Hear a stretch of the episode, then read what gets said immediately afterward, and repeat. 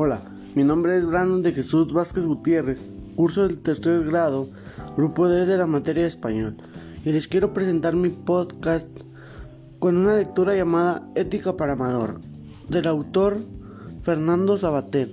Empezamos. Capítulo número 1. ¿De qué va la ética?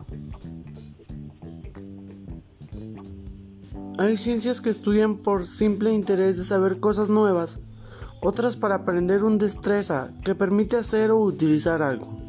La mayoría para obtener un puesto de trabajo y ganarse con él la vida. Si no sentimos curiosidad ni necesidad de realizar tales estudios, podemos preincidir tranquilamente de ellos. Abundan los conocimientos muy interesantes, pero sin los cuales uno se las arregla bastante bien para vivir. Yo, por ejemplo, lamento no tener ni idea de astrofísica ni de ebanisteria, que otros les darán tantas satisfacciones, aunque tal ignorancia no me ha impedido ir tirando hasta la fecha.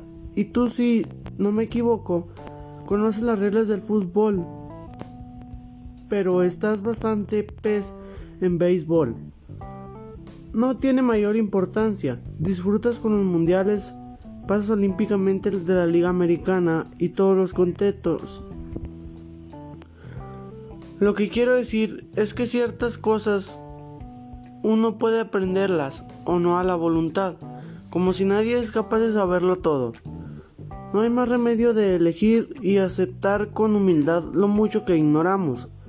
Se puede vivir sin saber astrofísica, ni ebanisteria, ni fútbol, incluso sin saber leer ni escribir.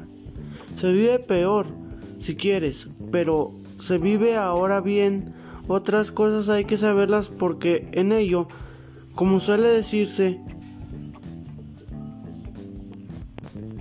nos va la vida.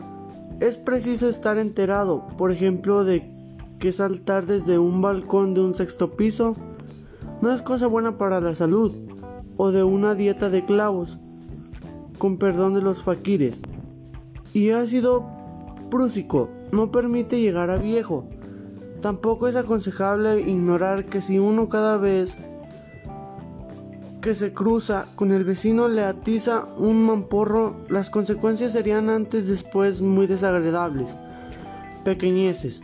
Así son importantes. Se puede vivir de muchos modos para poder que no dejen vivir. En una palabra, entre todos los saberes posibles, existe al menos uno imprescindible, el de que ciertas cosas nos convienen y otras no. No nos convienen ciertos alimentos, ni convienen ciertos comportamientos ni ciertas actitudes.